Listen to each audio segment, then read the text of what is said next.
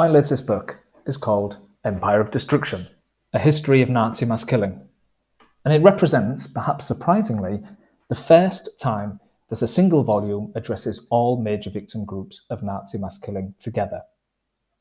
The Nazi regime killed approximately 13 million civilians and other non combatants in deliberate policies of mass murder, almost all of them during the war years, 1939 to 1945, and the vast majority between mid 41 and spring 45, that is, in the space of only four years.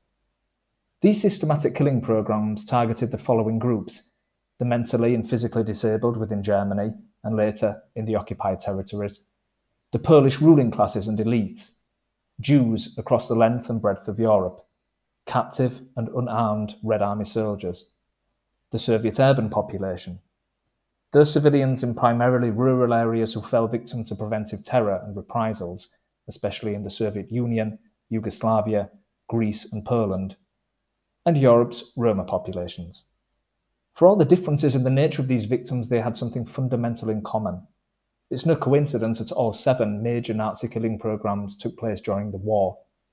The commonality shared by the different victim groups is closely related to the military conflict. While each of the killing programs possessed a racial component, the logic of war was central to the rationale for targeting each and every one of the victim groups, as they were regarded by the Nazi regime in one way or another as a potential threat to Germany's ability to fight and ultimately win a war for domination in Europe. This view was informed and justified by Nazi racial thinking. So it's practically impossible to separate German wartime strategy from Nazi genocidal racial policies. Indeed, one might go so far as to argue that for Nazi Germany, genocide and mass killing constituted a form of warfare. Thus, the first of three main theses of my book runs as follows The mass murder of civilians and other non combatants was an actual strategy for winning the war, not a sideshow or distraction from the military effort. The key to understanding and explaining the vision that Nazi ideology had of society and the violence it spawned is to be found in the First World War, its outcome, and above all, societal perceptions of this experience.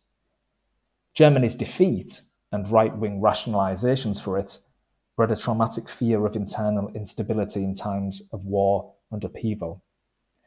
In this situation, ethnic nationalist sentiments already present in the belated nation state were radicalized further Lessons were drawn from the constantly invoked crisis of 1918.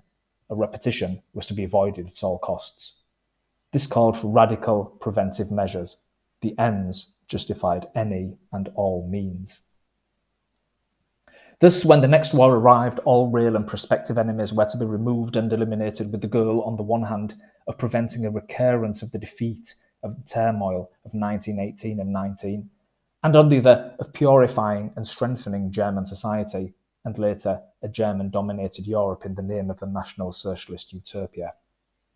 This, then, is the second of the three main theses of my book. There are features and patterns common to all modern genocides, but there were also specifically Nazi motivations for mass killing. There is no monocausal explanation or single explanatory model for the actions of the perpetrators, the answer we seek can be found only in the interaction of several factors converging in specific historical circumstances. The conduct of, the Holocaust perpetrators, for instance, cannot be explained in terms of their ideology alone, and yet cannot be understood without it. For anti Semitism provided at all times a general absolution for the actions of the perpetrators. However, more than half of the victims of deliberate Nazi policies of mass murder were not Jewish. Anti Semitism as a motivating factor cannot explain why German and Austrian perpetrators massacred Belarusian villagers, starved German psychiatric patients, or gassed Austrian Roma. This brings me to the third and last of the book's main theses. Anti Semitism was only one, admittedly central component of Nazi ideology, radical ethnic nationalism and biological racism were also key elements, and they are indispensable for explaining Nazi atrocities against non Jewish victims. These profound ideological convictions were not held by a few fanatics, but by hundreds of thousands of people at the same time. These people mainly, but not exclusively men, came not only from elite Nazi organizations such as the SS, but also in substantial numbers from the Wehrmacht, which, with a total of 18 million members between 1935 and 1945, constituted a cross section of the German male population at the time. Very many perpetrators, therefore, came not from the fringes, but from the heart of German society. The prevalence of radical ideological convictions during the years in question points to a shared and defining historical context. The perpetrators were less ordinary men than ordinary Germans during an extraordinary time in German history.